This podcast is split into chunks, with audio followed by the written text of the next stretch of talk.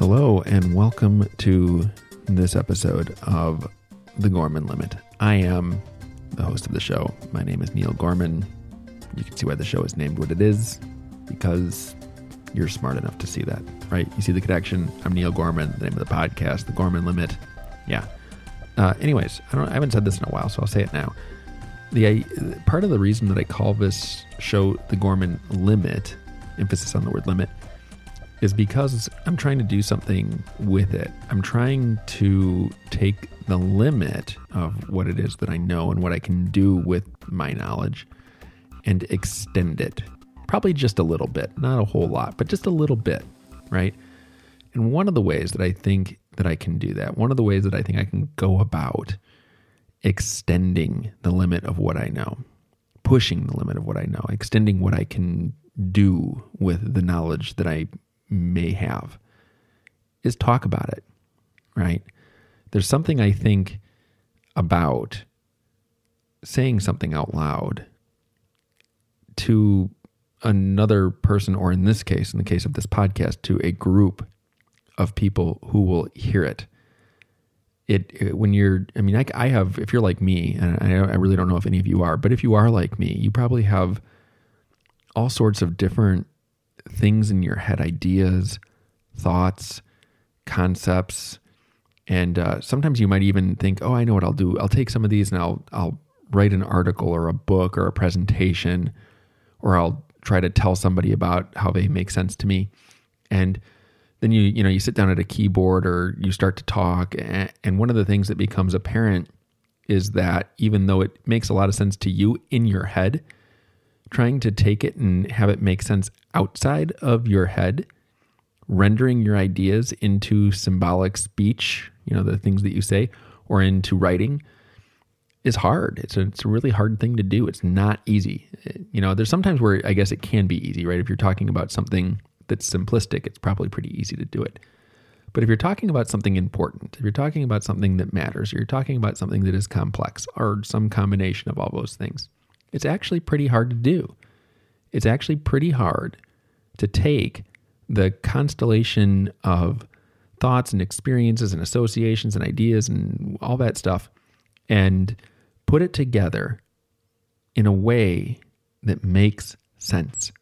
And that's what I'm trying to do on the podcast. I'm trying to take my experiences, my ideas, the way that I think about things and stuff, and talk about it, and then after I talk about it, take it and put it out into the world in a format that other people, i.e. you, can listen to. And my genuine hope here is that when you listen to this, it will be interesting to you or useful to you, or both interesting and useful to you. I also hope that, people will engage with it, that they will listen to this and they'll start talking back to me. They'll send me emails. They'll go to my website, thegormanlimit.com, take a look at what's there. And I guess just use it or find it interesting. That would be great. I think that'd be good. So that's part of the reason why I named the podcast The Gorman Limit, emphasis on the word limit. I didn't just name it The Gorman. I named it The Gorman Limit. And somebody asked me about that recently. That's why I'm talking about it now. Why the limit, they asked. And that's part of the reason why I called it The Gorman Limit. There's another reason that I'll talk about in an episode at some point in the future, but it's a distant kind of secondary reason. The main reason is the reason that I just told you. And that's the reason behind the title. So what am I going to be talking about on the podcast today? So glad that you asked. On the podcast today, I want to talk about two things. I want to talk about the importance of really listening. If you do clinical work, if you do psychotherapeutic work, if you do mental health work, the importance of really listening to people. It's an important thing. I have a lot to say about that, or maybe I don't have a lot. I have a decent amount of things that I could say about that, and I will attempt to say them. And then after I do that for a little bit, I'm going to switch, and I'm going to talk about a different concept, a concept called full speech versus empty speech, which is a concept that comes from the work of the psychoanalyst Jacques Lacan, who is absolutely the biggest influence on all the work that I do. So that's what we're going to do today. Listening, full speech versus empty speech. Those are our things. Get ready for that. We'll play some music. When we come back, we'll start to talk about listening.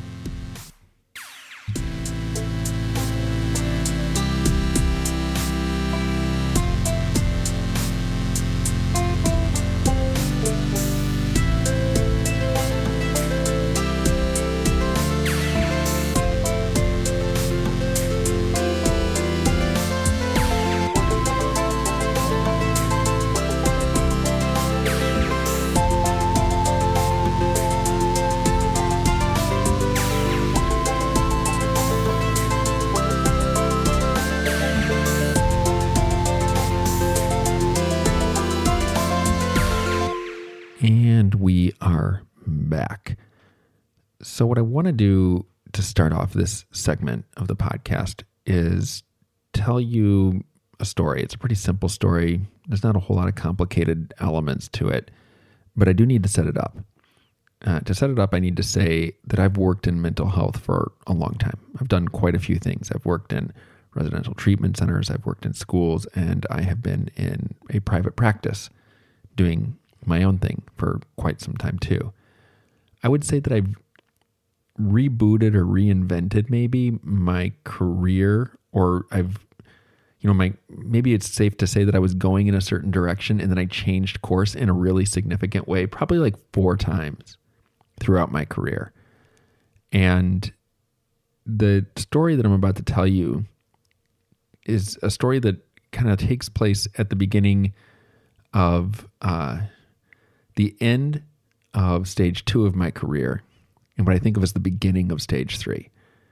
So stage 1 was working in residential treatment centers. A lot of the stories that I've told you in previous episodes of the podcast come from that job, come from that phase of my life when I was working in residential settings. And I'll probably tell more stories about that phase of my career in future episodes of the podcast as well.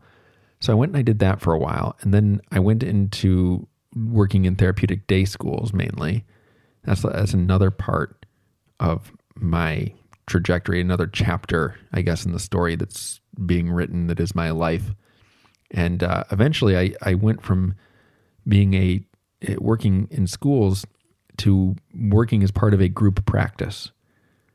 And that transition from going from working in schools to working in a group practice, that's around the time that this story that I'm going to tell you takes place. Now, I'm not going to go into a lot of details about this, but one of the reasons that I made the shift from working in schools to working kind of like as a private practitioner in a group practice is because I lost my job working in schools. I didn't get fired or anything like that. I didn't do anything, really awful or atrocious or whatever.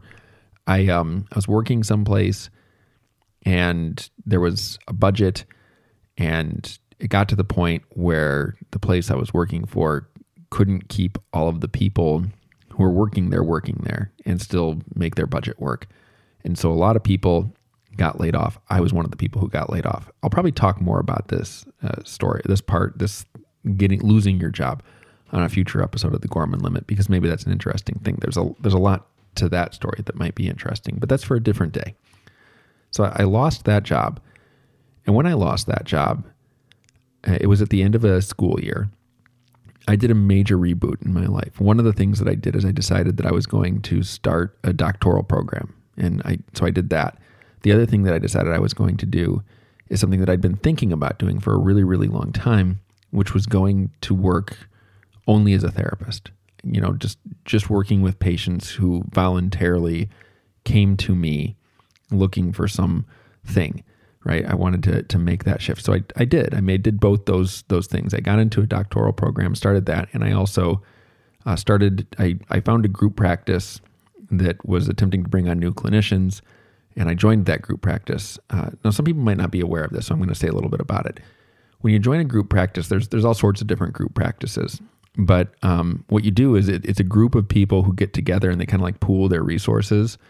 And they share space, office space, and other computers, printers, paper, stuff like that, I guess. But everybody who works at the group practice is generally has a level of autonomy, of independence. And the group practice that I joined, allowed for a great deal of autonomy and independence. And then, you know, we all sort of like worked together in certain ways, but we also worked on our own. And so I was doing that. And when I made this shift, you know, I started to hustle a lot. I needed to build up my patient base. I didn't have any patients because I was coming from a place, the school system, where I was working with kids who had to go to school, right? Like, so all of the people who I was working with were people who more or less had to work with me. And I left that and I went into work in a situation where I had to convince people to work with me, or they had to want to work with me. And so I had to do a lot of different things. I had to go places and, you know, do the thing that people call networking, talk to people, meet people, just go to events, try to do different things to make sure that people knew I was out there.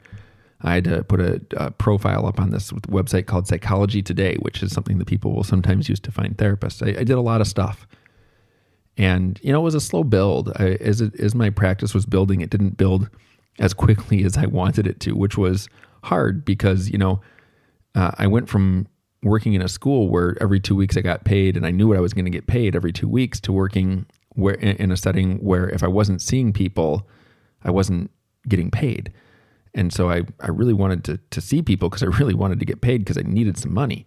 That was the situation that I was in at that point. So that's where I'm at. And because I'm in that situation, you know, people are coming to me. I am getting patients, not as much as I want in the beginning, but I am getting some. And when they come in, I'll ask them a question. One of the questions I ask people is, you know, what's bringing you in? Why here? Why now? Those sorts of things. And people answer those questions in different ways. And I would listen. And what I was doing is I was listening for something. I was listening for an opportunity to talk. I was listening for an opportunity to interject some sort of like knowledge or wisdom or something like that, right? That I had.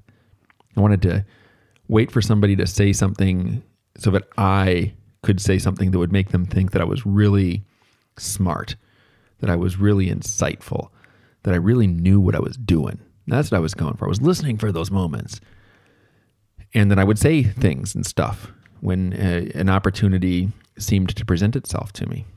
And looking back at this, I think I was making a huge mistake. I really do. I think I was making a huge, huge mistake. And I say that for two different reasons. One, when you're listening for an opportunity to show off, which is what I think I was doing, you know, it really influences how much you hear. You're not really fully listening to the person who's talking to you. You're listening to them, you're tuned into them to a degree, but you're also tuned into your own motive. You're preparing what you're going to say, you know, so your attention is split in these instances. And I mean, that's probably always the case when you're talking with people to some degree. But what I want to make clear is when I was doing this, I was paying a lot of attention to preparing what I was going to say. I was trying to construct really good, solid, impressive verbal interventions, things that I would say to people, you know, so I wasn't listening to them as closely as I could. That's one of the reasons it was a mistake. The second reason that I think it was a mistake is that, you know, well, psychotherapy or psychoanalysis, which is what I do, has oftentimes been called the talking cure. It is actually also very much a listening cure. And there are some people who would go so far as to say that it's even more of a listening cure than it is a talking cure. And I, at this point in my life, I think that's true. I think that any kind of therapeutic intervention that me or you or anybody else who's a mental health person ever constructs should probably be based on really good listening. If it isn't based on that, I don't think it's going to be as good as it could be if it were based on really good listening. So yeah, that's a thing. I would listen, I would wait for my turn to talk, and then I would attempt to say something impressive. And I think that I would talk too soon. I think that I would talk too much when I was doing these things. So let me maybe describe that a little bit better. I would be in situations where, you know, somebody had come into my office, they've sat down, I've sat down, they're telling me about something going on in their life. And, you know, they'd be talking. Occasionally I would attempt to razzle-dazzle them by saying something intelligent. But there'd be a moment where maybe they would get stuck, I'll say. They were talking, describing something, and then they'd stop. And when they stopped, I would wait for a couple of seconds sometimes. Sometimes I wouldn't. Sometimes I would just jump in. But sometimes I would wait for a little bit. But then the silence would start to, be this thing that I was really feeling in a pretty significant way. And I'd start to be like, oh, this is bad. This silence isn't good. This is bad silence. And I would say something. And I wasn't really saying anything important. I was just saying something to try to get the silence to come to an end. I just wanted the silence to stop. Or I wanted to prompt the person to pick up and start talking again. That's what I was trying to do. And, a lot of times that worked. I'd say something and then they'd respond to what I say, or what I'd said. And that was, I guess, okay. But it's not how I practice today. Today, I think I'm a lot better at just sitting. And if somebody gets to a point where they run out of things to say, I don't rescue, and silence ensues, I don't rescue them or me from the silence by saying something unless I have something that I think I should be saying.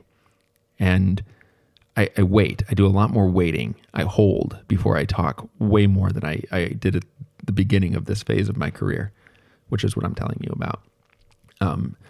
And this way that I do it now, let me tell you, it's way better, or at least I think it's way better, because you get really surprised. If you just wait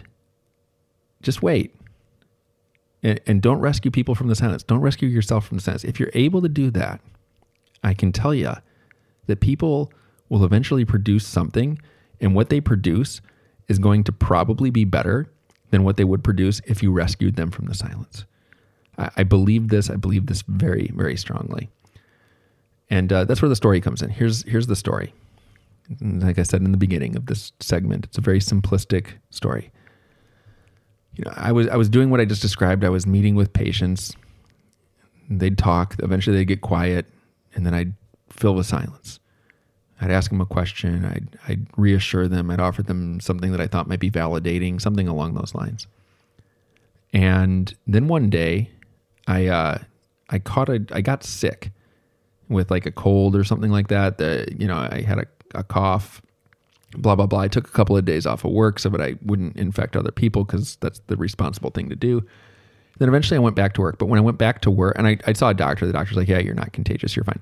But one of the things that happened as a result of me being sick was that my voice, I lost it. I could talk very, very, very little.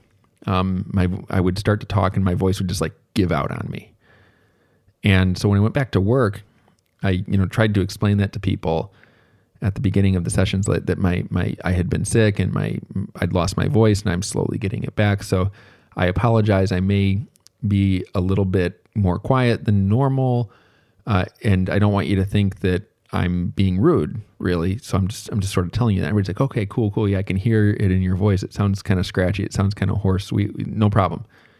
So I would sit and people would talk, and then one of those silences would happen. One of those moments where the patient had been saying things, had been telling me about different elements of what was happening to them in their lives, and they'd hit up a spot where they couldn't go on. They'd stop. And silence would ensue, and it would go on and it would go on. And I'd feel that moment where I would normally like jump in, where I would normally say something. But I was recovering from laryngitis. And so like, I was like, oh, do I really want to do it? I only had so much voice each day. And so I didn't want to lose it. So I was really being extremely circumspect in how I used my voice, and I would wait longer. And here's the thing. If I just waited a little bit longer, people did start to say things, and it wasn't what I expected them to say. They would go off in a new direction. They would make a connection. They would have an insight, all on their own, sans me trying to interject some sort of impressive verbal thing that I had produced, right? They didn't need that. They didn't need me to say something. They didn't need me to talk. Silence isn't a bad thing. A lot of times people think it's a bad thing, but it's not a bad thing. A lot of times when people in psychotherapeutic or psychoanalytic sessions, when they get quiet, the silence might be uncomfortable for the patient or for the clinician or for both, it isn't always uncomfortable. Sometimes it's just that the patient is thinking. Sometimes they're just figuring something out. Sometimes they just need to take a couple of beats and let the tumblers fall into place. And then they'll say something which is really groovy. It's really cool. And you can mess that up if you interrupt what's happening in that silence by talking too soon. You know, don't do that. Don't talk too soon if you can avoid it. Just hold off a little bit longer. Wait for it. Something will happen. Now, it didn't always happen that way. Sometimes people would be quiet for a long time and I wouldn't jump in.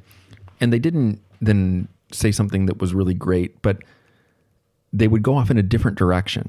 They'd go off in a new direction. And that's significant too, because a lot of times when people come into a session, they start the session off by talking about things that actually are not that impactful or that are just inconsequential, right? They're just sort of warming up, I guess you might say. They're saying things, they're saying stuff, but it's not stuff that matters a whole lot.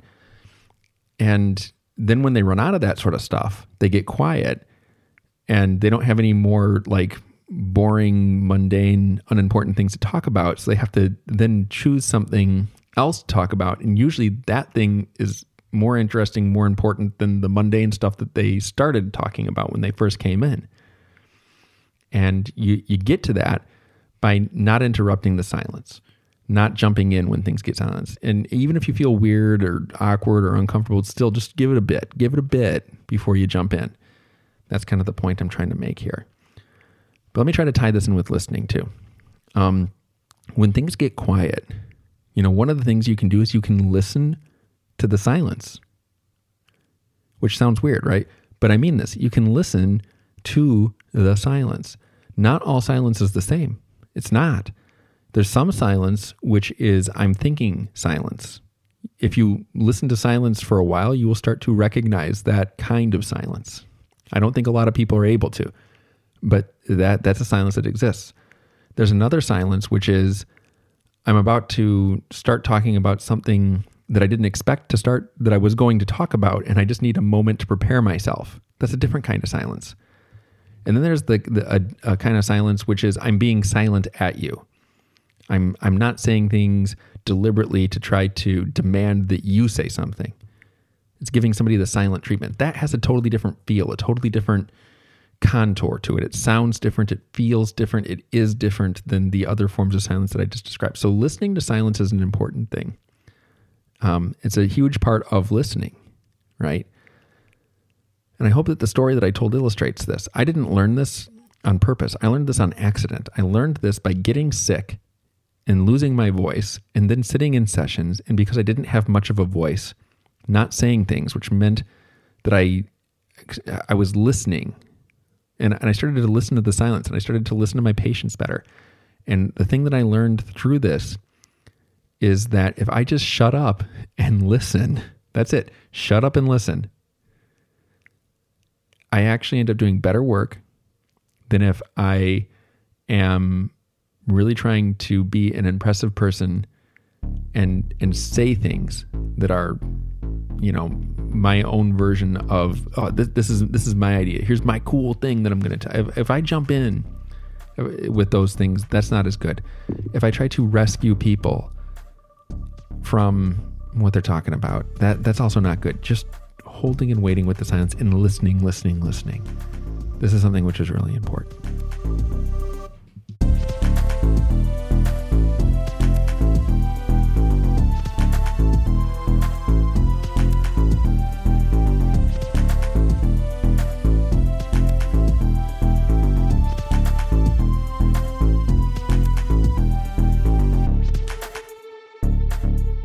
And we're back.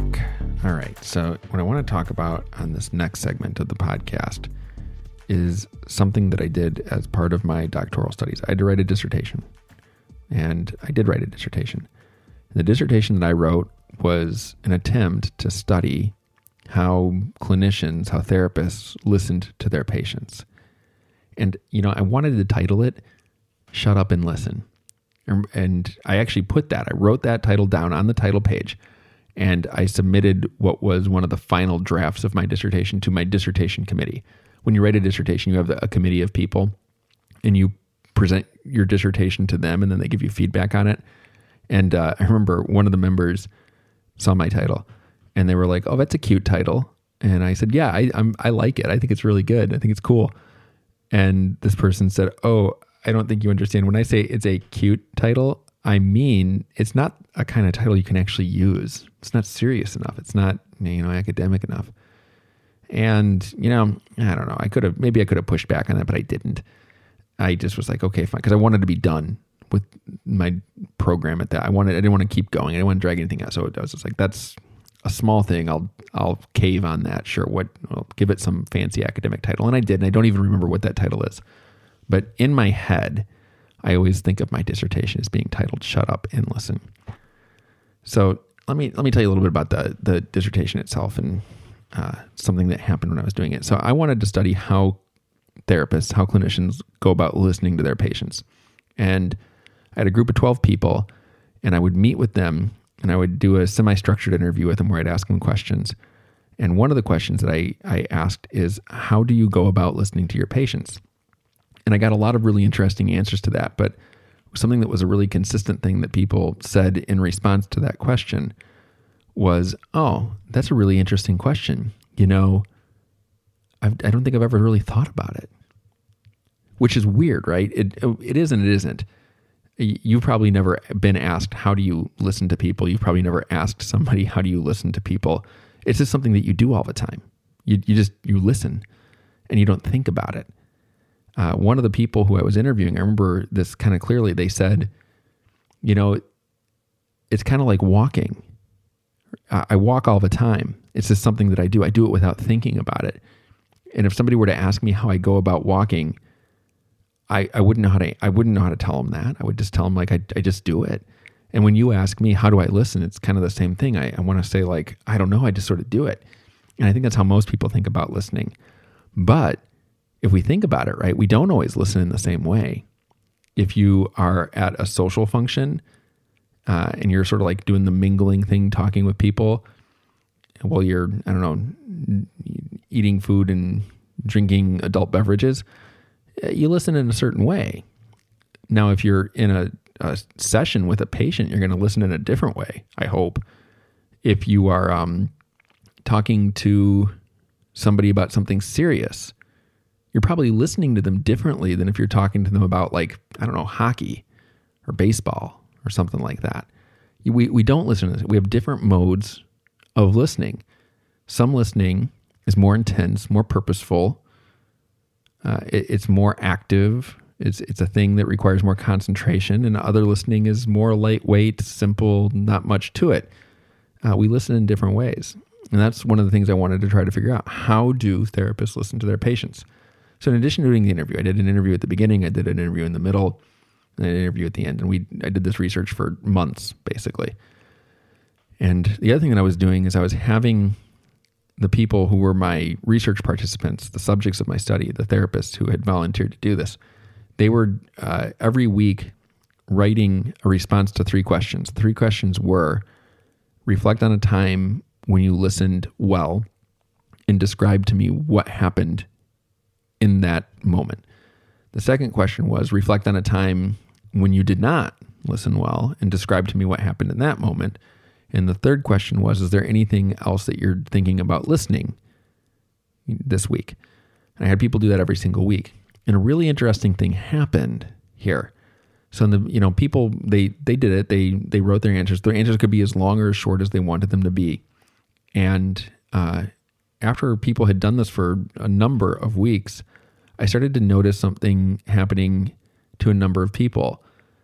They started to say, in response to that third question, is there anything else that you want to say that you're thinking about listening? They started to say, you know, every week doing this exercise of sitting down and reflecting on how I listened, thinking about a time I did it good, thinking about a time I did it not so good, it's been really good for me.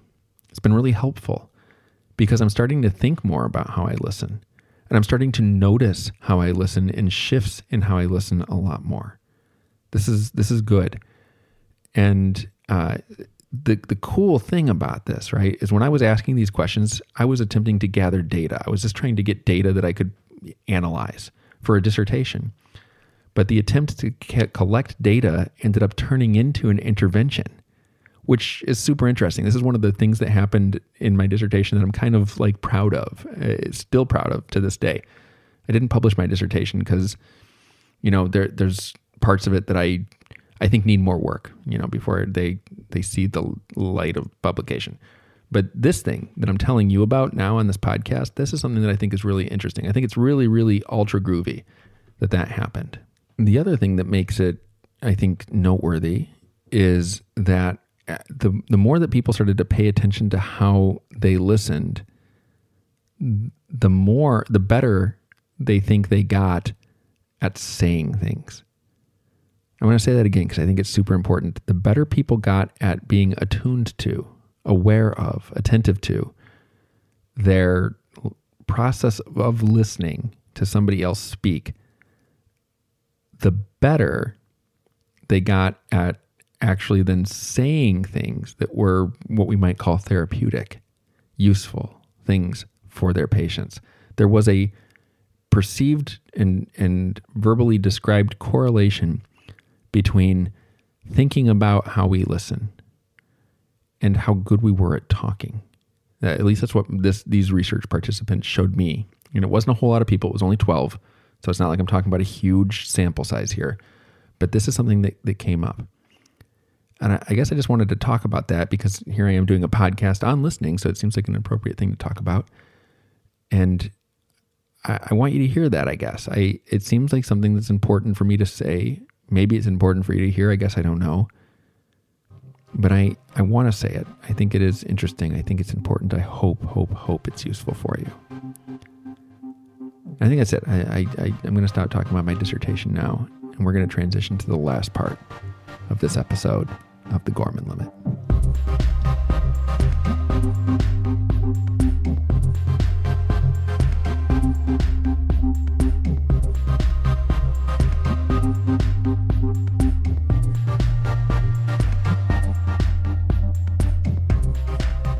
Okay, so the last thing that I want to talk about, I mentioned at the beginning part of the podcast, it's the concept of full speech versus empty speech.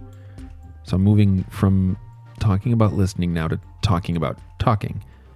This is a concept that comes from the work of the psychoanalyst Jacques Lacan, who is the biggest influence on the way that I think, the biggest influence on the way that I practice psychoanalysis and psychotherapy.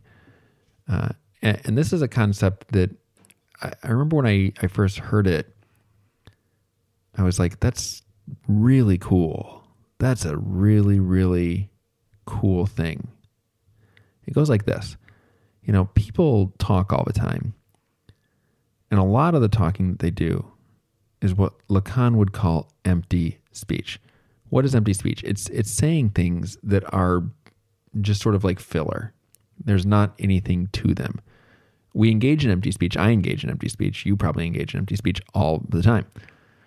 If you go to, I don't know, Starbucks or Target or any place where you buy things, you know, you're going to approach somebody and they're going to say, hey, how are you? And you're probably going to say something like, oh, I'm fine. How are you? And they're going to be like, I'm good. And then you're going to proceed to the next thing, right? All of that is empty speech. Talking about the weather, empty speech. Nice weather we're having. Yeah, it really is. There's nothing to that, right? It's just sort of like saying things, but you're not saying anything that matters. That's empty speech. Now there's like really empty speech, which is kind of the examples that I just gave. But there's also another form of empty speech, which is where people say a number of things, but it's not useful stuff. It's not important stuff. It's not interesting stuff. This comes up in therapeutic sessions a whole bunch, or at least it does in my therapeutic sessions a whole bunch. Maybe it doesn't in yours. Maybe your sessions are better than mine. But I can tell you that pretty regularly, you know, I'll have a patient come in and they'll be like, hey, how are you? And I'm like, oh, I'm good. We sit down. And they start saying like, I wasn't sure what I was going to talk about when I came in here today. I had a good week, or, you know, I started out this way. I saw these people. I did these things. It was a good week. Yeah. I'd say it was good. My week, all things considered, not bad. They'll do that, right? And all of this doesn't matter. This is all just like verbal blah. There isn't anything there. There's nothing to it. And there's nothing wrong with it. I don't want to make it sound like I think that people should come in and just start like dropping truth bombs right away, because that's probably not going to happen. And, you know, it would be weird if people could do that. Sometimes people need to warm up. And one of the ways that they warm up is just by saying stuff that doesn't really matter. And that's okay. It's not like you need to put an end to that. But here's the thing. This is one of the big differences between how I used to practice that I described in an earlier segment of this podcast and now. I think that I used to engage with this empty speech, with my own form of empty speech, a whole bunch in an earlier iteration of myself. People would produce empty speech and I would produce empty speech in return to the empty speech that they gave me. It's like they make empty speech, I make empty speech. That's what was going on. And it was going on a lot. And that's not evil or anything, but it's not useful. It's probably not going to make anything happen that's really important, right? Or useful. It's just stuff. It's just blah. And one of the things that happened when I discovered this concept and really started learning a lot about psychoanalysis and psychoanalytic methods, when I learned about this, I started to change how I worked. This happened after that incident that I described where I started, like, I lost my voice and then I couldn't talk. Eventually, that was a big eye-opener, losing my voice and just kind of like waiting to talk and seeing what happened. That opened my eyes to the power of just like listening to silence and letting silence be and not filling the silence with empty speech. That was a really important lesson. But I didn't know about empty speech when that happened. Later on, I was reading and I read about full speech and empty speech. And I was like, oh, this is groovy. It confirms this thing that I already kind of learned when I lost my voice. And I started to recognize that, you know, as I regained my voice, one of the things that I would do is I would sort of like fill silences or fill awkward moments or respond to empty speech with more empty speech. And this is wasteful.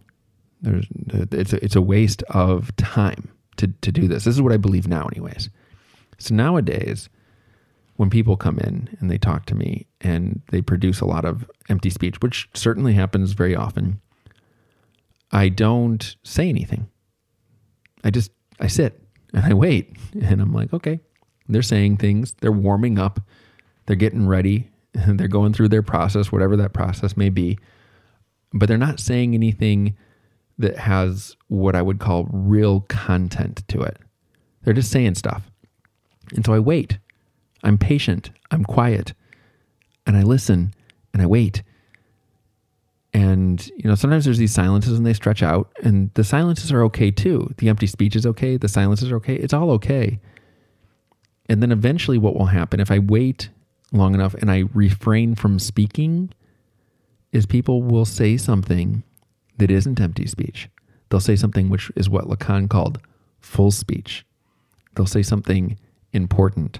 They'll say something that is actually meaningful to them, something that's going on in their lives that's going to be useful for them to talk about in a session. But you don't just get there, right? You do have to get there usually through the empty speech. You have to let people do their empty speech routines, let them warm up, I guess. You have to be disciplined to sort of wait, to hold off, to not talk. And when you do say something that matters. If you do this, I think you'll find that it will influence how your patients talk to you in the sessions that you have with them. But let's talk about what full speech looks like when it gets manifested. Talk about it on the side of the patient. Talk about it on the side of the psychotherapist or the psychoanalyst. So a patient will come in and, like I said, they'll be like, you know, let me tell you about my week. It went like blah, blah, blah. And you listen and you don't have anything to say, so you don't say anything. And they're like, mm-hmm, mm-hmm, mm-hmm. And then they might say something like, you know, there's this other thing that happened. I wasn't really thinking about it before now, but Let me tell you about that. And then they tell you about something that happened that isn't just a mundane thing. It's not just some regular sort of interaction that comprises their week. It's an interaction within which something important happened. And I don't think they would talk about that unless you were just kind of like patient and quiet and didn't say anything. They have to get to that. But if you keep on giving them more empty speech, then they'll just keep on producing empty speech. They have to run out of things to say, and you have to not put more empty speech in the empty speech tank. You can't just add your empty speech to their empty speech, because if you do that, then they just make more empty speech. If you're quiet, if you wait, if you hold off when they make empty speech, then what happens is, and this isn't foolproof or anything like that, it doesn't always happen, but it's more likely that it will happen, that they'll say something that isn't empty speech. You just got to wait, right? That's kind of how that works. And that's how, I guess, full speech gets manifested on the patient side of things, or one way you could describe how full speech gets produced on the patient side of things. On the therapist or the analyst side of things, it's more difficult, I think. So I listen to people talk a lot. I mean, people come and they talk. I listen. When I do say something, it's because I think I actually have something that I do want to say. I have something that I think is worthy of saying. And sometimes that's a question, but a lot of times what it is what another psychoanalyst, Jacqueline Miller, calls making note of something. People will come in and they'll tell you about their lives, and occasionally they'll do something where they'll say something in a certain way or whatever, or they'll use a word which is uncharacteristic. There'll be something that they say that strikes you because it seems different. It seems noteworthy that they spoke in the way that they spoke. I remember once, somebody was coming in and they told me a story at the beginning of the session that had to do with an interaction they were having with one of their parents. And then they said a whole bunch of other stuff that really wasn't all that related.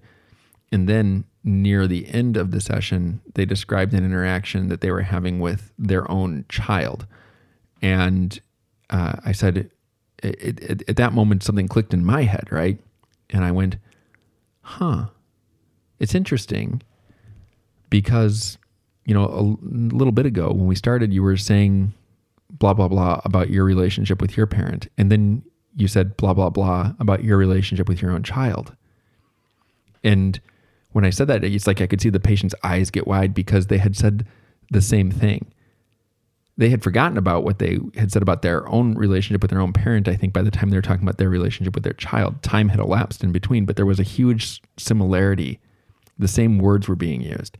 And I noted that. I pointed that out to the patient. And that's something which could be seen as full speech. It's making them aware of something that they said. They are unaware that they said it. They're unaware of the connection between these two things. But in my mind, there was a connection there. And I pointed it out. I was like, look, here's a thing. There's a connection here. I didn't say that. I didn't say, I want to make a connection for you. I said, I just want to point something out. The way that you talked about your relationship with your parent was like, you said these things. And then time went by, and the way you're talking about your relationship with your child, you said the same things. That's it.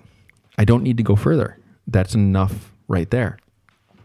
So basically they spoke a lot. I spoke very little, but the thing that I said was an important thing. It was full speech. It was something that when the patient heard it, it made something come together for them that was important, that had an impact on them, that had an impact on how they felt, and it made them aware of something, right? That's an example of full speech. There's a whole bunch of other ones that I could give, but what I think is really important is that full speech is speech that has an effect. When you engage in full speech, it has an effect on the person who hears what you say. When you go and you get coffee and you have the exchange with the coffee person and how are you? I'm fine. How are you? I'm fine as well. This does not have much of an effect on you. I mean, it has a minimal effect on you, but not what I'd call a significant effect. When somebody says something to you that's full speech, when they point something out to you, when they make note of something that is significant, it has the effect of ringing a bell. And it's a bell that can't be unrung. And when that bell is rung and it can't be unrung, people start thinking differently. They might start behaving differently. They start doing things. There is an effect. Sometimes people, when you engage in full speech, get angry at you. You make them aware of something that they kind of wish that they didn't know. You point out something that they don't like and they get frustrated. That's okay. You know, when that happens, frustration is an effect, but it's then what happens after that. A lot of times just because somebody gets frustrated, that doesn't mean that they're going to fire you as their therapist or their psychoanalyst or whatever. It just means that they're frustrated at you. But you'll see the effect of your full speech. These are really important things. Another psychoanalyst, Eric Laurent, writes a lot about interpretations. You know, interpretations are verbal, full speech, verbal interventions where the person who's in the role of the therapist or the analyst says something and the interpretation cuts through like repression, cuts through something that is hiding something else and makes the patient aware of what is being hidden. You know, and that's a really significant thing when you do it. And interpretation is a revealing of something. And a lot of times interpretations, really good interpretations, they don't consist of a whole lot of words. They're kind of short, but they make the patient realize something that's really important. If anybody has ever said something to you that's just been like they say it and you're like, oh my gosh, that's so true, right? Like, how did I not see this? That's an example perhaps of an interpretation and it's full speech. Here's an example that I can think of that comes from a movie that I like a lot, the movie Jurassic Park.